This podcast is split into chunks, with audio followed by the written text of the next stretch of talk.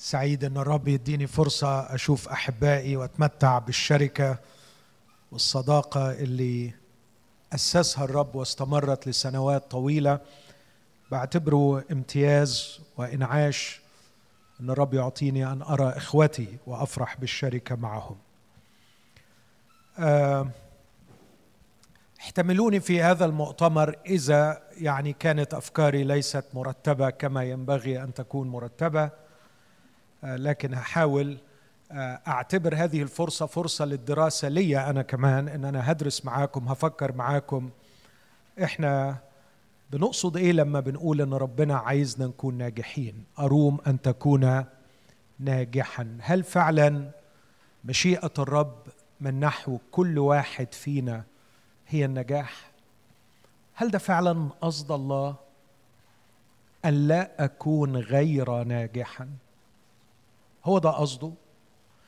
إذا كانت الإجابة أكيد إذا كان الله إله صالح إله محب إله سوي خلقنا على صورته أعتقد إنه الاستنتاج المنطقي إنه فعلا الله يشاء لنا النجاح.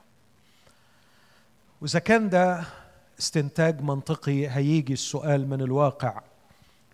إذا كانت مشيئة الله من نحوي هي أن أكون ناجحا ناجحا في كل شيء. أروم أن تكون ناجحا في كل شيء. لماذا الواقع يقول كلاما مختلفا؟ لماذا أنا لا أرى نفسي ناجحا في كل شيء كما يروم الروح القدس كما يريد ويشاء الله أو كما وصلت بالاستنتاج المنطقي؟ أعتقد انه المشكلة هتكمن في تعريفنا لما هو النجاح. وده اللي هحاول أعمله النهارده. يعني أحاول آه على قد ما أقدر أفكر معاكم. ليس عندي يعني مادة مسبقة لكن هفكر معاكم من خلال ما تعلمته ما درسته في الكتاب المقدس في السايكولوجي في الفلسفي في اللاهوت. يعني إيه النجاح؟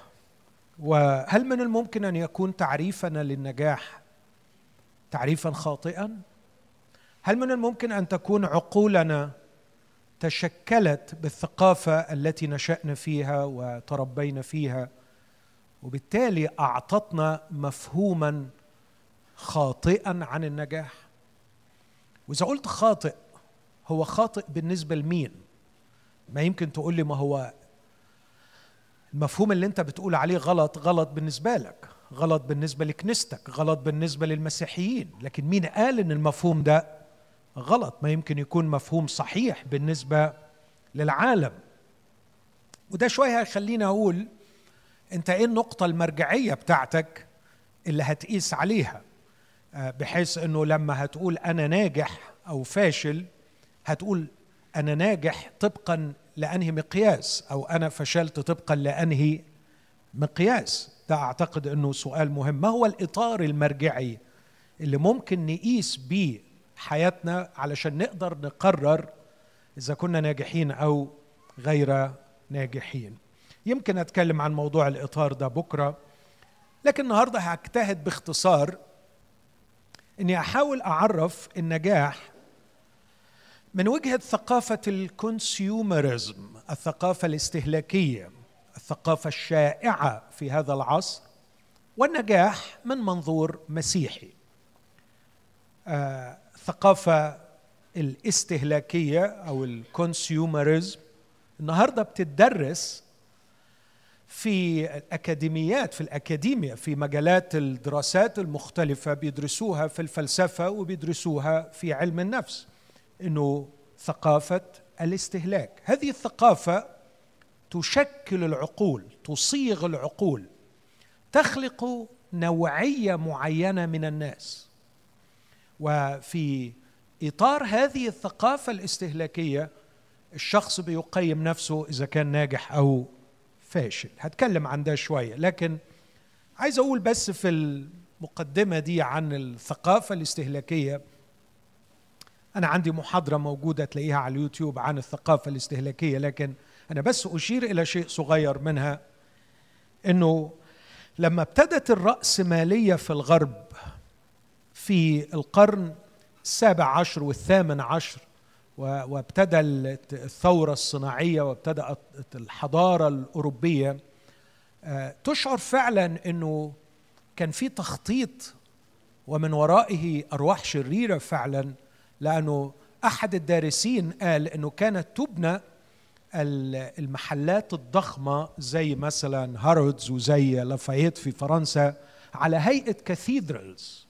كانت بتبنى على هيئة cathedrals. آه، وكانوا يريدوا فعلا أن الشخص يدخل يشعر بمتعة معينة تصل إلى حد متعة العبادة وكأنه داخل مكان مقدس. وكثير من اللي بيفكروا بيحللوا بيقولوا إن الثقافة الاستهلاكية تحولت إلى نوع من العبادة الوثنية التي فيها يعبد الإنسان نفسه بتحقيق الإشباع لها فهي ديانة عبادة النفس. في محراب المولز في كاثيدرالز ضخمة بنيت في العصر الحديث. أعتقد أنكم هنا في دبي أو أكيد في بلاد تانية آه لاعتبارات لا أريد أن أخوض فيها. هذه الثقافة تسود ربما أكثر من بلدان كثيرة في شتى بقاع الأرض. عشان كده أحب إن إحنا ننتبه إلى هذا الأمر. الدراسات بتتواصل وبتستمر في دراسة أثر الكونسيومرزم على الناس ثقافة الاستهلاك وحاليا في مجال جديد في الدراسات. لسه ما فيش أبحاث كتير فيه اتعملت. كل الأبحاث لم تزل بالفلوس ما فيش أبحاث منشورة لو عايز تقرأ لازم تشتري. آه لكن وصلوا إلى syndrome معين ال psychologists بيتكلموا عنه بيسموه اسم غريب بيسموه empty self النفس الفارغة. والنفس الفارغة هي المنتج الحتمي للثقافة الاستهلاكية. النفس الفارغة هي المنتج الحتمي لثقافة عبادة النفس في محراب المولز. هناك يتم خلق هذا الإنسان. لكن الحقيقة الثقافة الاستهلاكية مش بس واقفة عند حد التنفيذ العملي في محراب المول لكن في الوقت الرهيب الذي يقضى أمام السكرينز لكي نقنع و و ونخدع بأهمية الشراء بأهمية أن نشتري بأهمية أن نملك. والتي فيها يلعبوا بقوة على أحاسيس عدم الأمان إذا لم تمتلك. فلا بد أن يخلق فيك الشعور بعدم الاكتفاء والشعور بعدم الأمان مع الوعد إن المخلص موجود. المخلص هو أن تشتري هذا المنتج. المخلص من الغم المخلص من الكآبة المخلص من الشعور بالفراغ هو أن تغير سكنك وتنتقل إلى هذا المكان الجديد أو تمتلك هذه السيارة أو أنك تحصل على هذه الرحلة الرهيبة وأنك بدون الحصول على هذه الأشياء أنت مسكين أنت فقير أنت لم تزل مستعبد لاشياء كثيرة فأنت تحتاج إلى الخلاص. Billions and billions and billions أرقام مخيفة تنفق كل عام في شتى بقاع الأرض لخلق حالة العطش وحالة الشعور بأني أحتاج إلى مخلص والمخلص هو أن تشتري وتشتري وتشتري. اذا أصل إلى محراب المول لا أرى وأعود إلى الاسك على الإسكرين علشان أقنع وأخدع ولا يبقى أمامي إلا نوع الوظيفة التي تمكنني من الخلاص. لأنه بدون الوظيفة لن يأتي المال والذي بدونه لن أستطيع أن أخلص من غمي. فأصبحت الوظيفة اليوم العمل الذي يضر المال هو أمر ليس لتحقيق الذات وليس لتحقيق الإرسالية وليس لأنه نظام إلهي خلقه الله وأسسه الله ليستمتع الشخص بحياته ويتمم رسالته في هذه الحياة. كلا لكن أصبح العمل حتمي وضروري للغاية للحصول على أكبر قدر من المال لكي أستطيع أن أتعبد في محراب المول ولكي أستطيع أن ألبي ما تم إقناعي به وأنا أمام مختلف الشاشات. أي شاشة بجلس أمامها الآن لابد أن تخترقني وتقتحمني رغما عني بإعلان يشعرني أني لابد أن أشتري ولا بد أن أشتري. ولأن الوظيفة أصبحت هي التي تضر المال الذي يمكنني من الحصول على الخلاص وممارسة عبادة الذات في محراب المول أصبح التوتر مرعب لئلا أفقد وظيفتي. أصبحت الوظيفة مسألة حياة أو موت. أصبحت الوظيفة يقوم عليها سلامي واعتمادي ورجائي في كل شيء. تيموثي كيلر اللاهوتي المسيحي العظيم عنده تعليق على هذا يقول هذه الكلمات نحن أول ثقافة في كل التاريخ البشري يعرف فيها الرجال انفسهم كان بيكلم الرجال بالذات فقط يعرفون أنفسهم فقط. بحجم إنجازهم ونجاحهم في العمل. لقد صار هذا هو السبيل الوحيد لكي تكون شخصا هاما في المجتمع ولكي تشعر بالرضا عن نفسك. ولهذا اسمع لم يحدث في كل التاريخ البشري أن يكون حجم الضغط النفسي والعاطفي والاجتماعي في مجال العمل مثل ما هو في عصرنا الحاضر. لقد أصبح العمل مجال ضغط نفسي رهيب لأنه هو الذي يدر المال الذي أستطيع أن أواصل به وجودي في عصر الخلاص من خلال الشراء. الخلاص من خلال الامتلاك.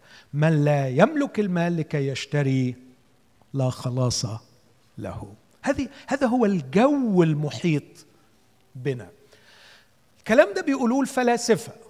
وعندهم حق وأنا ما عنديش وقت أسترسل كثيرا فيه لأني حابب أنقل بسرعة. لكن ال psychologists علماء النفس خدوا من الناس دول هذا الفكر وابتدوا يدرسوا ما هو أثر ال consumerism على الشخصية الإنسانية؟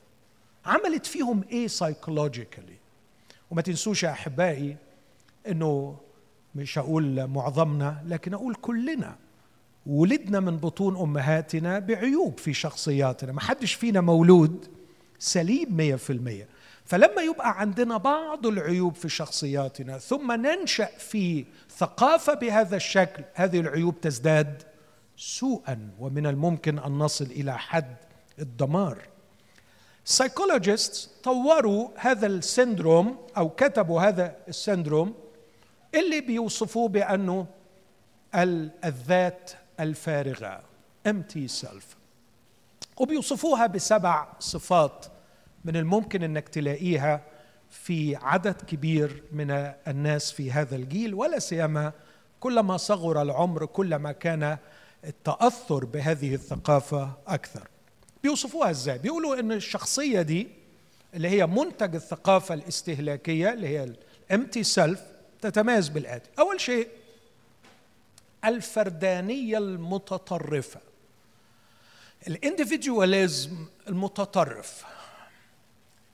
يعني إيه فردانية متطرفة؟ في عصور ماضية كانت المشكلة أن الشخص بيذوب في المجتمع ولا يحقق تفرده هو كشخص. كان الإنسان يتقولب بأنه يصبح جزء أو نسخة من مجتمعه.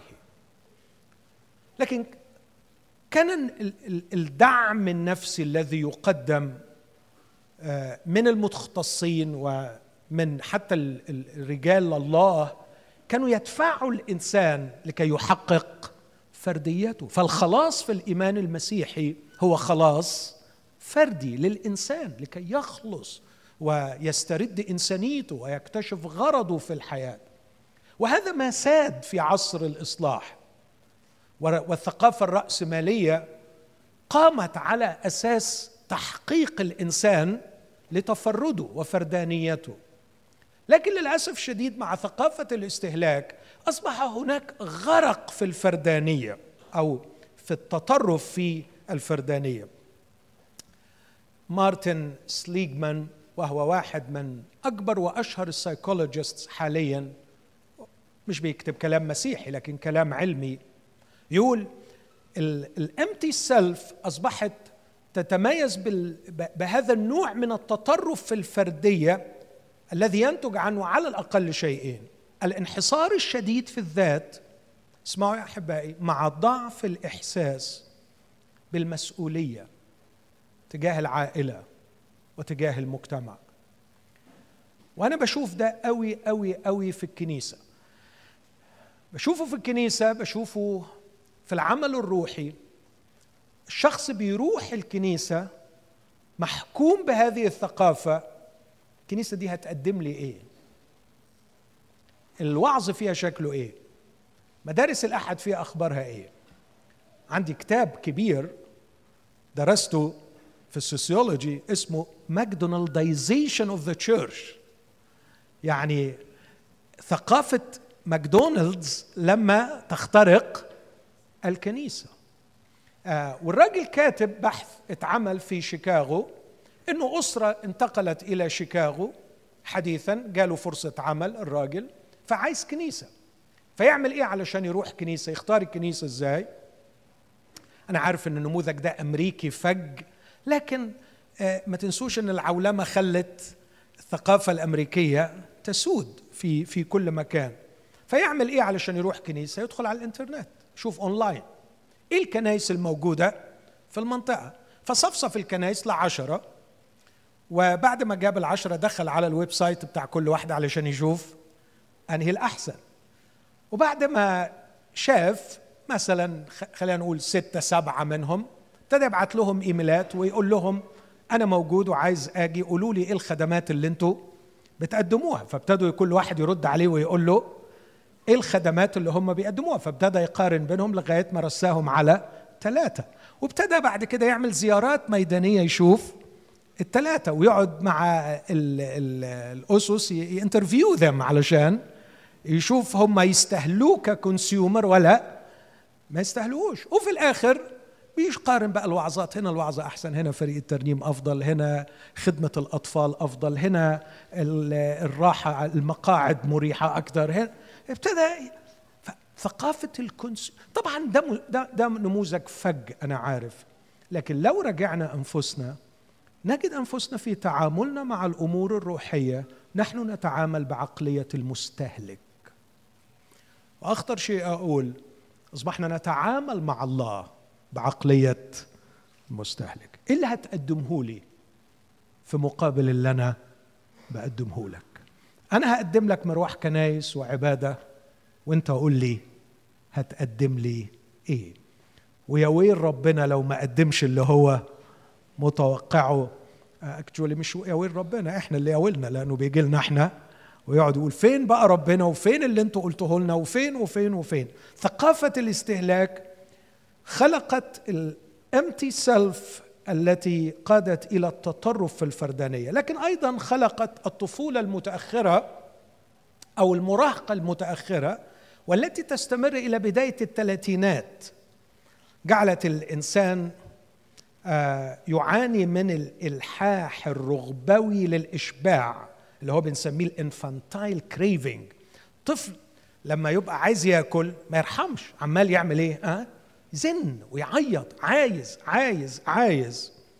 أصبح الرجال والنساء اليوم لديهم إلحاح شديد جدا للإشباع الآني السريع ال instant gratification للراحة للتعزية. للتسلية للطعام للجنس.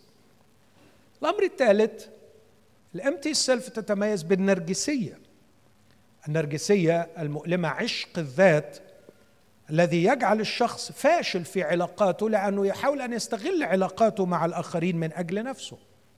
كمان لا يستطيع الاستمرار في علاقة لأنه لا يستطيع الالتزام لا ما يقدرش يعمل commitment شخصية سطحية. تلعب دائما دور الظريف لكنه ليس شخص عميق يسهم في حياة الآخرين. الأمر الرابع خلقت السلبية. الشاشات تخلق فينا دائما دور المتلقي. نحن نستقبل نستقبل نستقبل. نريد من يفكر لنا. نريد من يدرس لنا. نريد من يخوض معاركنا وينجح بالنيابة. عنا. ولهذا أصبح للنجوم دورا هاما للغاية. النجم النجم في ملاعب الكرة. والنجم أيضا في الكنائس وفي مجالات الخدمة. أصبحنا نبحث عن النجوم ونتوحد معهم. الامتي سيلف تتميز بالحسية سنسيت وده. بينتج عنه كارثتين كبار. الكارثة الأولى هو أن الصورة أصبحت هي التي تحكم قراراتنا واختياراتنا وليس الفكر والتحليل. كذلك أصبح العالم المرئي بالنسبة لنا هو كل شيء. لم نعد نفكر في ما وراء هذا العالم. لكن الصفة السادسة. مارتن سليجمان مرة تاني عفوا روي بومايستر ده واحد برضه من علماء النفس اللي بيبحثوا كتير في النفس الإنسانية وسعادتها في هذه الأيام. يقول أنه كان لغاية الخمسينيات والستينيات والسبعينيات كانت الشخصية المكرمة ذات الصيت الحسن هي الشخصية صاحبة الفضائل والأخلاقيات صاحبة الشخصية العميقة. لكن الآن أصبحت الشخصية هي القادرة الشخصية الناجحة هي القادرة على ترك انطباعات عن نفسها.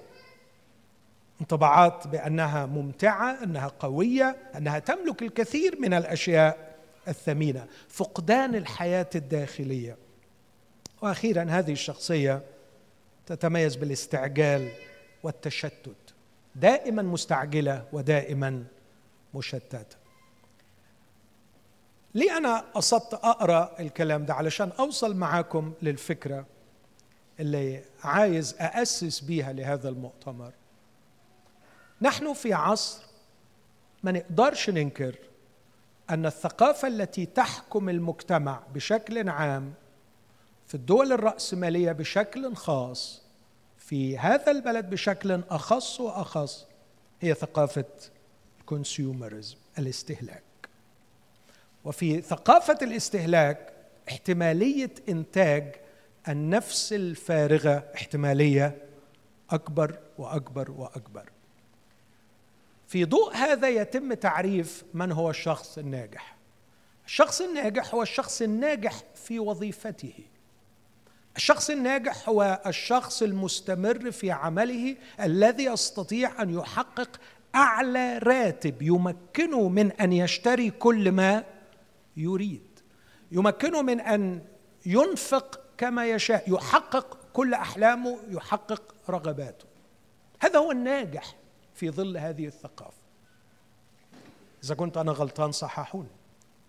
الشخص الناجح في ظل ثقافة الاستهلاك هو الناجح في وظيفته القادر على أن يدر أكبر قدر من الدخل يمكنه من شراء كل ما يريد. هذا أحبائي يتعارض مع المفهوم المسيحي ويتعارض حتى مع المفهوم الإنساني لأن النتيجة هي الوصول إلى هذا النوع من الشخصيات. يمتلكون الكثير من المال ينفقون بشكل كبير يحققون رغباتهم وأحلامهم لكن على المستوى الإنساني تصبح الشخصية بهذا الشكل المريض. لغاية دلوقتي أنا بتكلم علم بقول كلام العلم هو اللي بيقوله من منظورنا المسيحي من هو الإنسان الناجح وكيف نعرف النجاح؟ أقول باختصار النجاح في المسيحية ليس نجاح وظيفي لكنه نجاح الإنسان نفسه.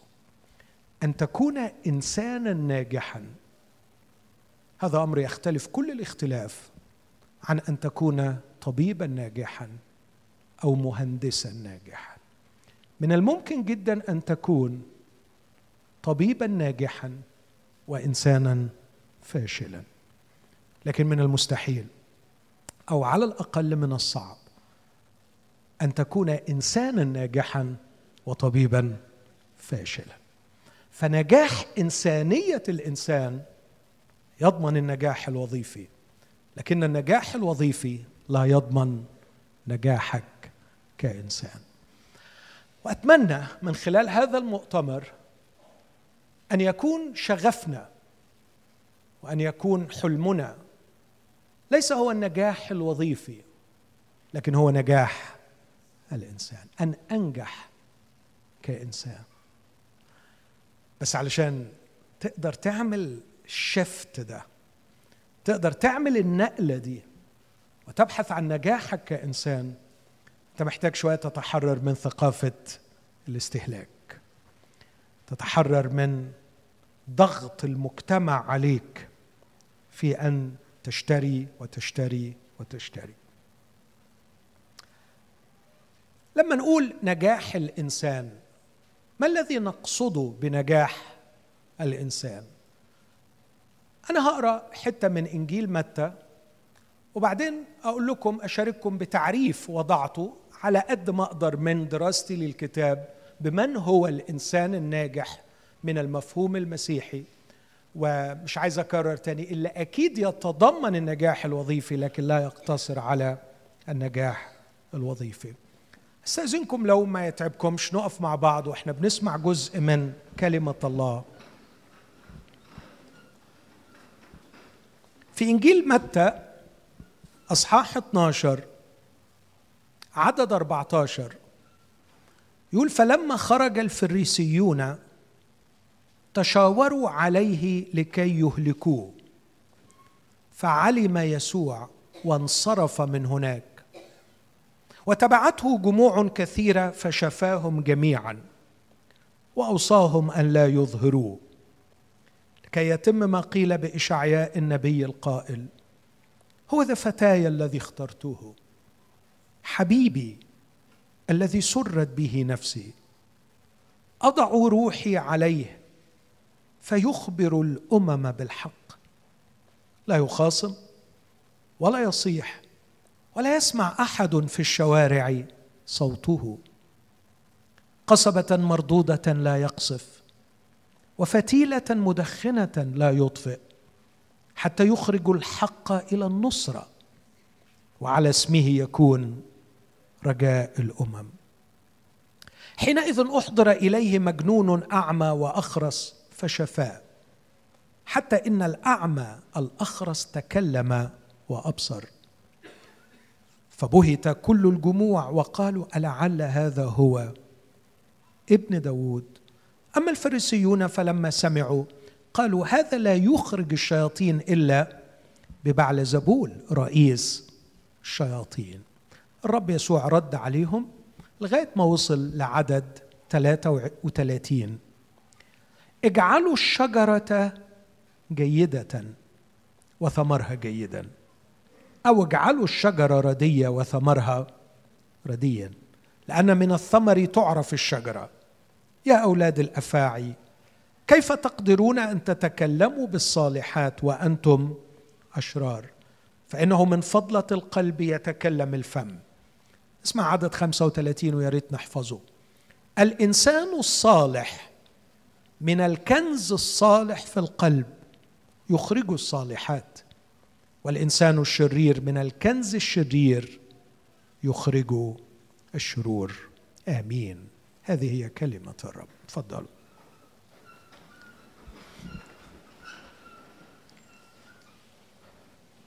الإنسان الصالح أعتقد أن المسيح كان يصف الإنسان الناجح كأنه بيقول أنه الشجرة الجيدة تصنع ثمرا جيدا وإذا أردت نجاحا في الحياة تحتاج أن تجعل الإنسان نفسه ناجحا. إذا أنجحت الإنسان سيأتي النجاح كثمر لنجاح داخلي. لا استطيع النجاح الخارجي في الوظيفة أن يخلق الإنسان الناجح. لكن الإنسان الناجح داخليا هو الذي يستطيع أن يخلق نجاحا خارجيا. المسيح ينقل تماما الفكر إلى الداخل إلى إلى الإنسان. فالإنسان هو الذي يهتم به الله وليست ظروفه. الظروف يخلقها الإنسان. لكن الله يخلق الإنسان نفسه. الله عمل الإنسان على صورته كشبهه لكن بعد كده قال له اخضعوها وتسلطوا عليها اثمروا واكثروا. واللاهوتيني يسموا ده مرسوم الحضارة. فالله أعطى الإنسان الإمكانيات لكي يبدع ويصنع الحضارة الإنسانية وينتج ويثمر وينجح في الأرض.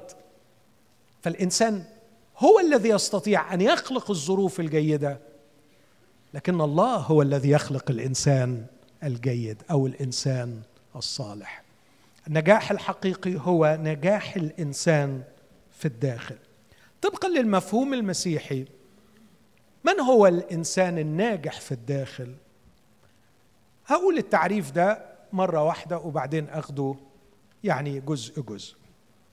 بقول الإنسان الناجح من وجهة نظري على قد فهمي للكتاب المقدس هو الإنسان الذي نجح في تطوير شخصيته على نمط شخصية المسيح.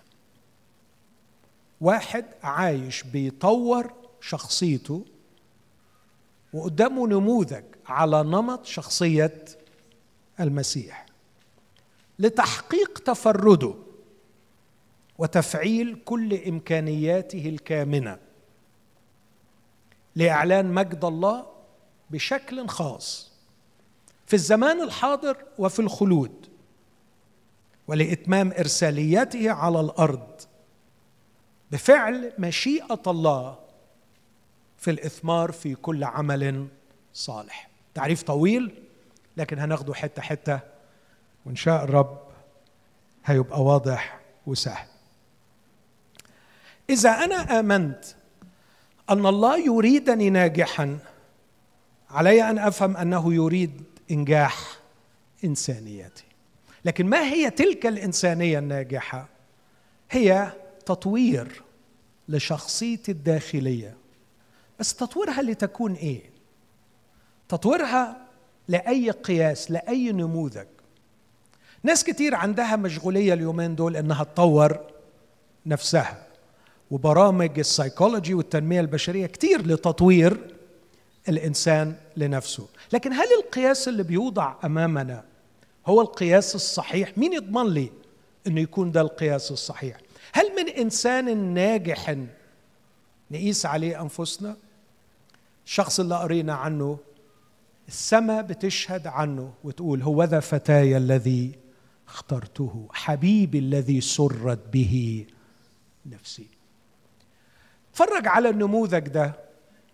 يقول عنه في إشاعة 53 ومسرة الرب بيده تنجح. هو الرجل الذي أشير إليه في المزمور الأول وكل ما يصنعه ينجح. تفرج على أخلاقياته. تفرج على علاقاته.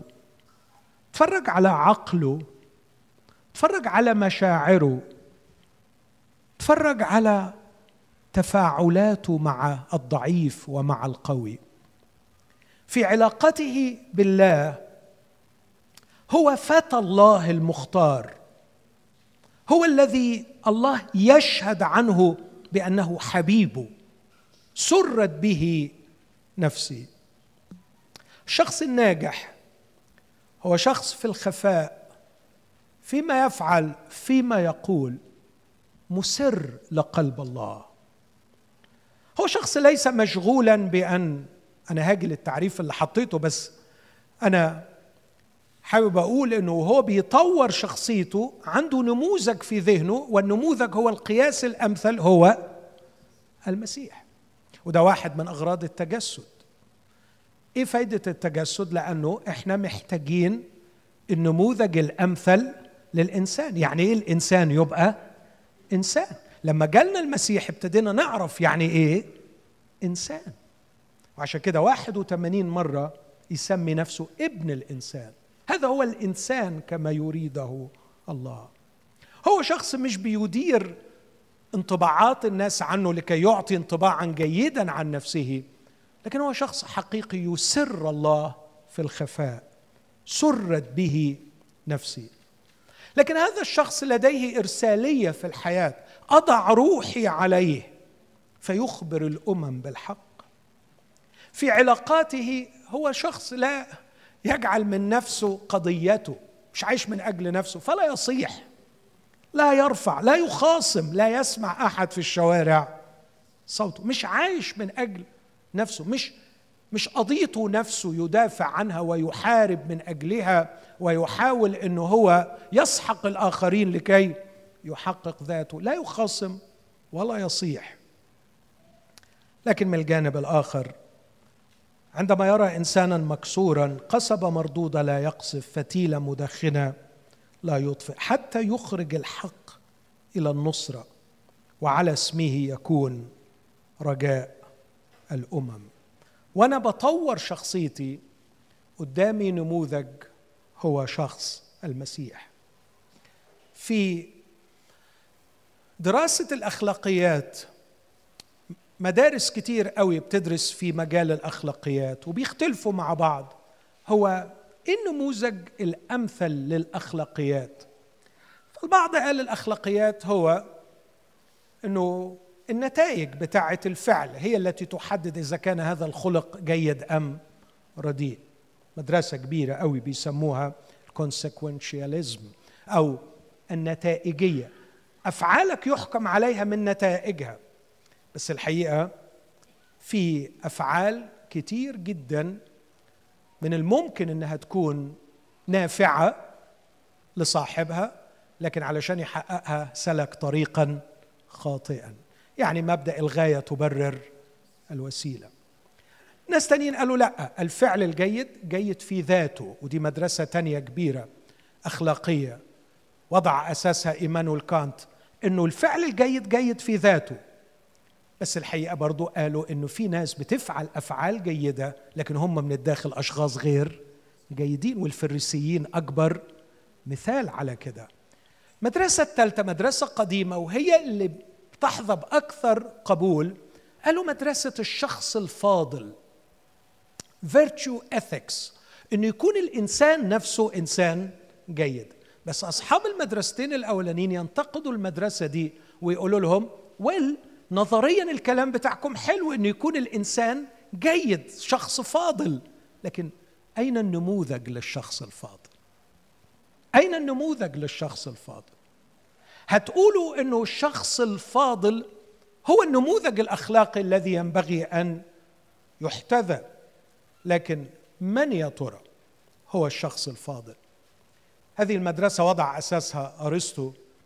جان جاك روسو واحدة من مقولاته الشهيرة كان بيحاول يحل المشكلة بتاعت المدرسة دي فقال عندما تدرس حياة يسوع المسيح تجد الرجل الذي كان يبحث عنه أرسطو. عندما تتأمل هذا الشخص وترى سيرته العطرة وترى حياته تستطيع أن تجد فيه النموذج للفضيلة النموذج المتجسد للفضيلة. فوأنا بطور شخصيتي قدامي شخص المسيح يسوع. لكن هذا التطوير سيحقق شيئين. الشيء الأول وعلى فكرة اللي أنا بحكي عنه ده هو الخلاص. الشيء الأول إنك تحقق تفردك فما تبقاش نسخة من غيرك. والشيء الثاني إنك تفعل إمكانياتك الكامنة وبين قوسين أقول اللي أنت ما تعرفش عنها أي حاجة. هذا هو النجاح. النجاح مش إنك عرفت تعمل الشغل كويس لكن النجاح إنك أنت تفعلت من جوه علشان تكون نفسك تحقق تفردك وتفعل كل إمكانياتك التي لا تعرف عنها شيئا. هل فعلا بيبقى لدينا إمكانيات كامنة لا نعرف عنها شيئا؟ الحقيقة نعم. عندما يقودك الرب في رحلة الخلاص ورحلة الشفاء لاستعادة إنسانيتك بيحطك في مواقف وبيقودك في رحلة تبعية جميلة بتكتشف إنه جواك حاجات أنت ما كانش عندك خبر عنها. يمكن حاجات افتداها الرب من يد العدو. كان إبليس بيستعملها للشر الرب بيخلصها. ويمكن حاجات تانية موجودة كامنة والرب ابتدأ يفعلها ويظهرها. أتذكر بعد ما رجعت للمسيح بفترة مش قليلة وكنت بخدم جاني واحد بعد إحدى الخدمات سلم عليا بحرارة بعدين قال لي بص في وشي كويس. بصيت في وشه كويس مش قادر أعرف هو مين.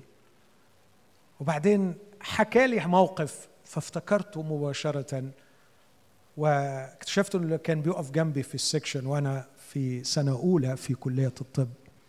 كنا جنب بعض بس للأسف نسيته تماما.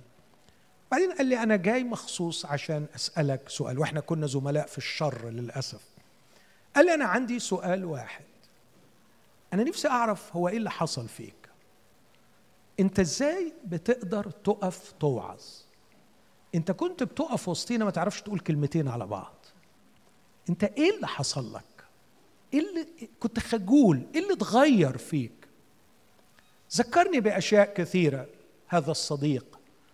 ابتدأت أتذكر فعلا أنه كان هناك أكيد في أشياء بالطبيعة موروثة وزنات لكن هناك أشياء أخرى. لم أكن أدري أنها موجودة في داخلي لكن المسيح في رحلة الشفاء ورحلة الخلاص يفعل في داخلنا إمكانيات كنا لا نعرف عنها أي شيء.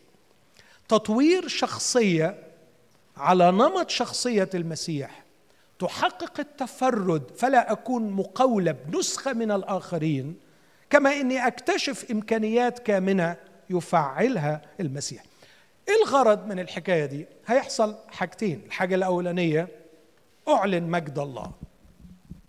أعلن مجد الله هنا في الأرض. يعني إيه أعلن مجد الله؟ آه مش خدوا بالكم مش بقول نمجد ربنا لكن بقول نعلن مجد الله. كلمة نمجد ربنا أحيانا بتفهم كأنه إحنا يعني هنجبي على ربنا. اتبسط يا رب إحنا جايين علشان نمجدك. الحقيقة الله لا ينقصه مجد. ونحن لا نستطيع أن نضيف لله مجدا. ولما يقول اعطوا مجدا لله بمعنى اجعلوا أنفسكم متاحين مطيعين خاضعين لكي يستطيع الله أن يعلن مجده من خلالكم. وما هو مجد الله يا أحبائي؟ ما هو مجد الله؟ أنا نفسي إن إحنا نفكر في النقطة دي. ما هو مجد الله؟ هل مجد الله فيما يملكه الله؟ هل الله يستمد مجده من الأشياء التي يملكها؟ حاشا لله. لكن مجد الله فيما يكونه الله. مجد الله في شخصه. والشيء البديع جدا أن الله اختار أن يعلن مجده ليس فقط من خلال الأحجار والأشجار والطبيعة فالسماوات تحدث بمجد الله والفلك يخبر بعمل يديه لكن هذا ناقص. أين كانت قمة إعلان مجد الله؟ في شخص في يسوع. كأن الله بيقول إنه الشخصية هي أعظم مجال من خلاله يعلن الله مجده. رأينا مجده مجدا كما لوحيد من الآب مملوءا نعمة وحقا. أعظم وظيفة للإنسان يمكن أن يؤديها على الأرض من خلالها يكون حقق النجاح فعلا أن شخصية الله تتكشف من خلال شخصية الإنسان. أن يصبح الإنسان فرصة يشع منها هذا النور نور جمال شخصية الله. عشان كده بولس كان بيصلي للمؤمنين يقول أنا بصلي لكم ليحل المسيح بالإيمان في قلوبكم. تعرف نهاية الصلوة دي إيه؟ فتمتلئوا إلى كل ملء الله الذي له المجد في الكنيسة في المسيح يسوع إلى جميع أجيال دهر الدهور. كأنه تنفتح قنوات في الشخصية في الفكر في المشاعر في الحجة في المنطق في السلوك في الأخلاقيات في العطاء. تنفتح قنوات الله يحل فيها ويعلن مجد شخصيته من خلال شخصية هذا الإنسان. فيصبح الإنسان حامل للحضور الإلهي حامل للشخصية الإلهية كاشفا مجد الله. أقدر أقول ان الله يتكشف لخليقته يتكشف للبشر مش من خلال البرق والرعد مش من خلال المطر والزرع مش من خلال الجبال الشامخة والبحار والمحيطات العظيمة. لكن الله يتكشف ويعلن مجده من خلال أشخاص. تفعلت إمكانياتهم الكامنة وتحقق تفردهم الجميل فأصبحوا قادرين على أن يعكسوا بشكل خاص مجد الإله روعته جماله. مرة كتبت وقلت إنه شخصية الله الكلام مهما عظمت بلاغته لا يستطيع أن يصفه. صح؟ مظبوط ولا مش مظبوط؟ أعتقد إنه يعني تصغير لله إنك تتصور إنه يمكن وصف عظمته بأنك تعلي من بلاغة الكلام. فالكلام مهما عظمت بلاغته لا يستطيع أن يصف والفعل. حتى ولو كان الخلق لا يكفي لكشف الله من يكون. فالخليقة صحيح رائعة لكنها لا تكفي إنها أضيق من أن تعلن مجد الله. كان الحل الثالث مش كلام ولا أفعال لكن شخص. الشخص ده أنت بتتكلم عن فكر بتتكلم عن مشاعر بتتكلم عن سلوك. رأينا مجد الله في شخص يسوع المسيح. رأينا مجد الله في قوة المنطق والحجة والفكر. رأينا مجد الله في روعة ونقاوة المشاعر. هذا الذي أحب خاصته الذين في العالم أحبهم إلى المنتهى. رايناه في سلوكيات بديعة وهو يحتضن الأطفال وهو يلمس الابرص وهو يغسل الأقدام. الشخصية باتساعها الفكري والشعوري والسلوكي استطاعت أن تنقل لنا شيئا أو تنقل لنا مجد الله. طبعا يسوع المسيح نقله كاملا للدرجة إنه قال لفيلبس من رآني فقد رأى الآب لكننا مدعوين أن نسير في نفس هذا الطريق فنطور هذه الشخصيات لحلول مجد الله فيها فيعلن مجد الله من خلالنا. سؤال دايما بتسأله لما بقول الكلام ده هل ده معناه إن إحنا كلنا هنبقى شبه بعض في السماء أو نبقى شبه بعض هنا؟ الحقيقة لأ لأنه لو تفتكروا آه، في سفر الرؤيا وفي سفر الخروج لما بيوصف صدرة رئيس الكهنة كان يضع أسماء بني إسرائيل على أحجار كريمة مختلفة. وعندما نرى المدينة السماوية أورشليم التي تشير إلى الكنيسة نرى الأحجار أيضا الأساسات أحجار مختلفة. والفكرة هنا أن كل شخصية ستتطور بشكل معين كالحجر الكريم الذي يعكس جمال معين من النور. فالنور عندما يسقط على هذه الأحجار لا يعطي نفس اللون لا يعطي نفس الجمال. وده اللي بنشوفه في كنيسة الله انه كل ما الشخصية بتتطور وكل ما الشخصية بتتسع لحلول مجد الله فيها كل ما بيبقى فيها جمال هو جمال الله لكن جمال الله في هذا يختلف عن جمال الله في ذاك. إعلان مجد الله بشكل خاص يتناسب مع إمكانيات هذه الشخصية وهذا يحدث في الزمان الحاضر لكنه سيستمر أيضا في الخلود. إيه وظيفتنا في السماء؟ كثير بنتسأل السؤال ده. إعلان مجد الله. لكل خلائقه في السماوات الجديدة والأرض الجديدة إلى أبد الآبدين. هل هناك خلائق؟ الكتاب بيكلمنا إن في رؤساء في السماويات.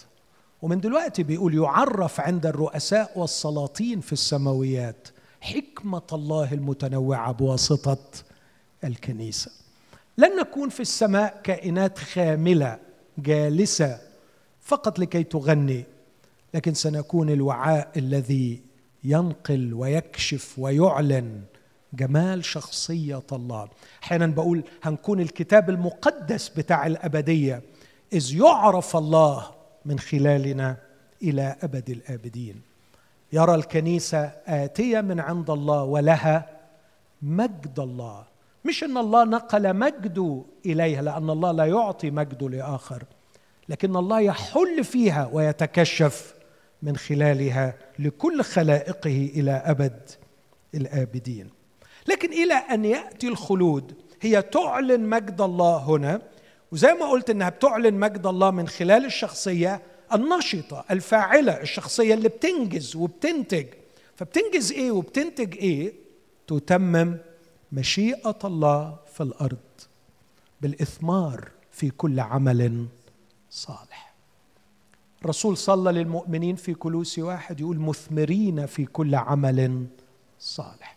لما يقول للمؤمنين اقروا الكتاب المقدس واهتموا به يقول علشان يكون ال الإنسان إنسان الله مقدسا مستعدا لكل عمل صالح. لما يقول في تيموساوس الثانية أهمية الطهارة أنه الواحد يطهر نفسه لكي يكون إناء للكرامة مقدسا مستعدا لكل عمل صالح. الله لديه كم مخيف من الأعمال الصالحة التي يريد أن ينجزها في الأرض. لن تنجزها له ملائكة السماء لكن سينجزها له أولاده. فنحن مخلوقين في المسيح يسوع لأعمال صالحة. قد سبق الله فأعدها لكي نسلك فيها. اذا أحبائي الإنسان الناجح في المفهوم المسيحي هو هذا الشخص الذي هرب وفلت. أنا بتكلم لناس في القرن الواحد وعشرين. إنسان هرب فلت من الثقافة الاستهلاكية التي تهتم بالخارج وتركز على النجاح الوظيفي. وابتدأ يفهم المسيحية فهما صحيحا إنها نجاح الإنسان الداخل. أروم أن تكون ناجحا. أنت ناجح مش بس وظيفتك. والإنسان الناجح في الداخل حتما سينجح في وظيفته. ما هو تعريفنا للإنسان الناجح؟ هو اللي ذكرته بالتفصيل. ألخصه مرة أخرى ثم نصلي معا.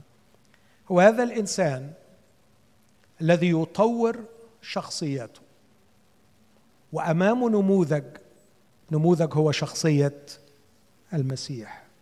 وعندما يطور هذه الشخصية على نمط شخصية المسيح هو يعرف أنه بهذا سيتحقق في سني حياته تفرده كانسان فلا يكون نسخة من الآخرين. ويعرف أنه ستفعل كل إمكانياته الكامنة. ومن خلال هذه الشخصية المتفردة والمفعلة الله يعلن مجده يتكشف للناس من حولنا يظهر الله الحقيقي للناس من حولنا. هذا سيحدث في الزمان وأيضا في الخلود. وهذا الشخص سيتمم مشيئة الله في الأرض بالإثمار في كل عمل صالح. إذا التعريف ده ملا ذهنك؟ أكيد السؤال اللي هتسأله طب إزاي؟ إيه هي الرحلة اللي أقدر أعمل فيها الكلام ده؟ خلوني أقول أشياء سريعة للغاية.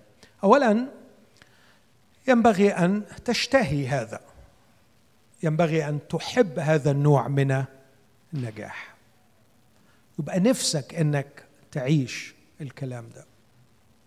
لكن لو لسه مقتنع بالنموذج العالمي النموذج الذي تقدمه الثقافة. أعتقد إنه من الصعب إنك تتحمل تكلفة هذه الرحلة. تشتاق لكده. الأمر الثاني ضع في اعتبارك إن ما وصفته لك هو الخلاص. والخلاص لا تستطيع أن تصنعه لنفسك لكن تحتاج إلى المخلص يسوع المسيح. يسوع المسيح الذي سيخلصك. ليس من غمك. على فكرة خلص يونان من غمه زمان فاكرين؟ خلصوا بإيه؟ حتة يقطينة. بس رجع بعديها اتغم تاني. فمش مسألة إنه يخلصك من المود السيء ولا من الظرف الصعب. على فكرة خلص بني إسرائيل بدل المرة عشرة من الظرف الصعب ورجعوا تاني تسمروا الخلاص الحقيقي هو أن يخلص شخصيتي من تشوهها. يخلصني أنا من الداخل. يصل بي إلى نجاح أشتاق إليه. أرفض الوضع القائم والتعريف الساري للنجاح. تشتاق لهذا النوع من النجاح اللي هو الخلاص وبالتالي تلجأ ليسوع المسيح المخلص. النقطة الثالثة انسى إنك تقدر تعملها بالانفصال عن بقية إخواتك فأنت تحتاج إلى المؤمنين من حولك. تحتاج إلى الكوميونتي تحتاج إلى جسد المسيح تحتاج إلى الكنيسة. لا تستطيع أن تعيش هذه الرحلة رحلة الشفاء والخلاص واسترداد الذات وتحقيق هذا النجاح لوحدك بطولك.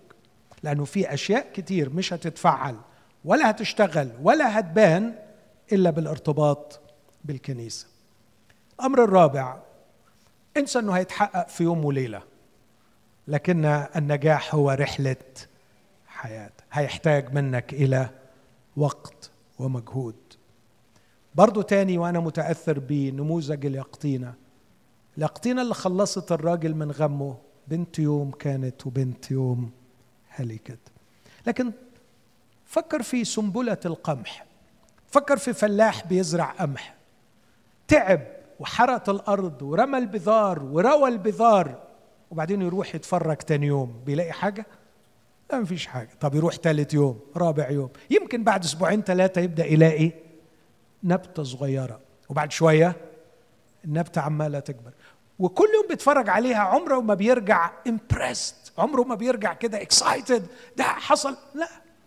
النمو نمو بطيء. بس يروح بعد ست شهور. يلاقي المنظر البديع. تأتي بثمر ثلاثون وستون ومائة. انسى إنك تقدر تحقق هذا النجاح الروحي بمفردك وانسى إنك هتقدر تحققه بسرعة. يحتاج الأمر إلى وقت. لكن كمان انسى إنه هيتحقق بسهولة.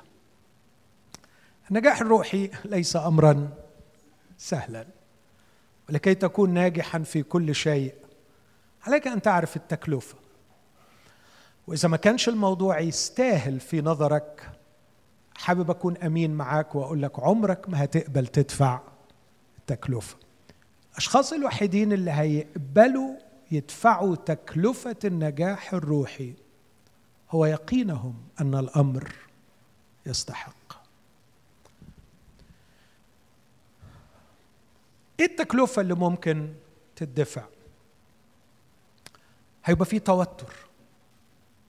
هيبقى في ضغط نفسي. هيبقى في حرب من إبليس. وينبغي أن تكون جاهز لمواجهة كل هذا لأن الأمر يستحق. أن يطور الله إنسانا ناجحا له هذا يمثل أكبر خطر على إبليس. وإبليس لن يقف مكتوف الأيدي. سيفعل كل ما يستطيع أن يفعله لكي يعيق رحلة النجاح. علشان كده رحلة نجاحك الروحي فيها عرق فيها دموع فيها صوم فيها صلاة فيها قراءة الكتاب باجتهاد فيها صراع فكري لتنمية الفكر وللتخلص من الثقافة التي سطحت الشخصية. لا يمكن ابدا أن تكون سهلة. أتمنى من كل قلبي إنه النجاح على نموذج شخصية المسيح يكون جذاب بالقدر الكافي لكيما نستطيع أن ندفع التكلفة. بس أخرته حلوة. أخرته جميلة. خليني أقول لك آخرته هو اتفرج على المسيح النهارده.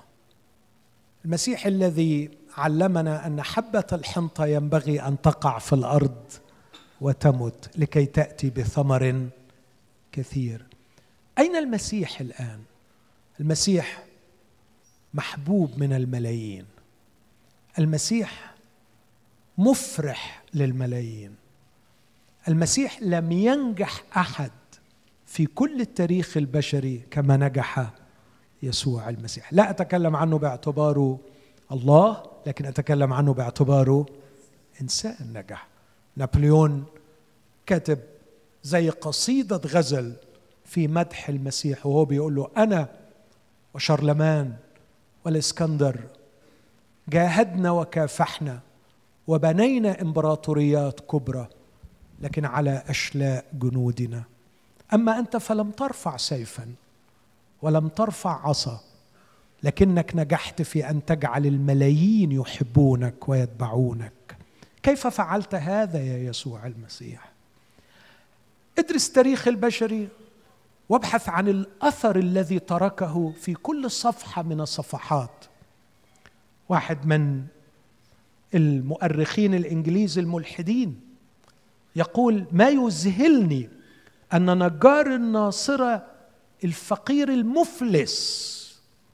عندما أقلب صفحات التاريخ أجد اسمه فوق كل صفحة من صفحات التاريخ. رئيس تحرير صحيفة مصرية صحيفة سعودية عفوا في مرة قال لي يسوع المسيح عاش ثلاث سنين بين الناس العالم بياكل من خيرهم لغاية دلوقتي. قلت له فهمني تقصد إيه؟ قال لي كل مستشفى كل ملجأ كل مدرسة حقيقية قدمت فعلا خدمة للبشر تجد وراءها اسم يسوع المسيح. عندما أنجح على هذا النموذج هتبقى بتتاكل. مش تتاكل بالمعنى الوحش لكن هتبقى ليك ثمر. هيبقى الناس بتاكل من خيرك. هتبقى ليك تأثير في حياة الآخرين. هتبقى شخص بيتحول ده عنوان كتاب من ال success to significance من إنك مجرد إنك تكون نجحت إلى شخص مؤثر فعال صنعت تغيير وتركت بصمة من نوع البصمة التي تركها يسوع المسيح.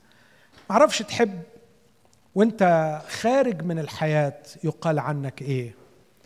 معرفش تحب تذكر بإيه بعد خروجك من هذه الحياة. لكن أتمنى إنه يكون شوقك العميق هو أنك تكون أثمرت مئة ضعف. أمين؟ أنتجت ثمرا مئة ضعف. عندما عشت بين الناس أكل الناس من ثمرك. وبعد تركك للعالم يظل أثرك في هذه الحياة. هذا هو الإنسان الناجح الذي يطور شخصية كشخصية المسيح. أرجو أن نحني قلوبنا ورؤوسنا وإحنا في أماكننا.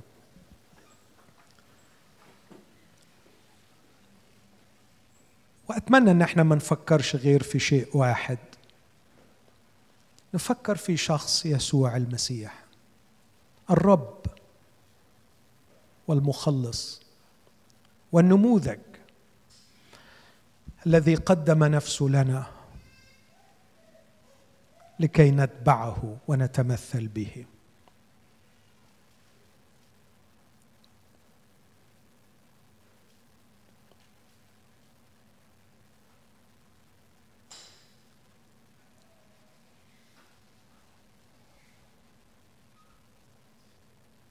أصلي أن يرسم لنا الروح القدس.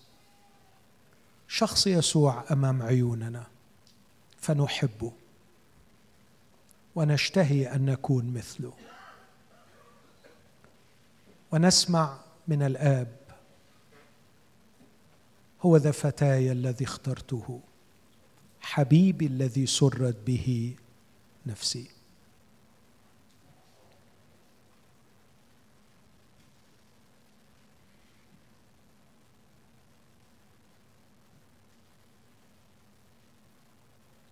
اجعلوا الشجرة جيدة فيكون ثمرها أيضا جيدا. قل له يا رب أنا أريد أن أكون هذا الإنسان الناجح في الداخل فيثمر في الخارج.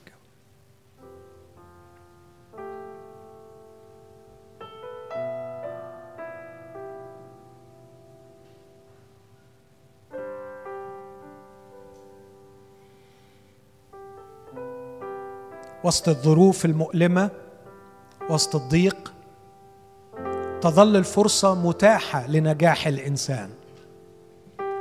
الظروف الضيقة مهما كانت لا تمنع نجاح الإنسان. تستطيع أن تنجح. تستطيع أن تكون شبه يسوع المسيح. يمكنك أن تتغير من مجد إلى مجد إلى تلك الصورة عينها. مهما كانت طبيعة الظروف والضغوط التي تمر بها. بالعكس ربما هذه الظروف تهيئ مناخا أفضل لحب المسيح والتشبه بالمسيح. وتكون هي الفرصة لتحقيق النجاح الحقيقي وليس النجاح الوهمي. في ثقافة استهلاك مدمرة للإنسان.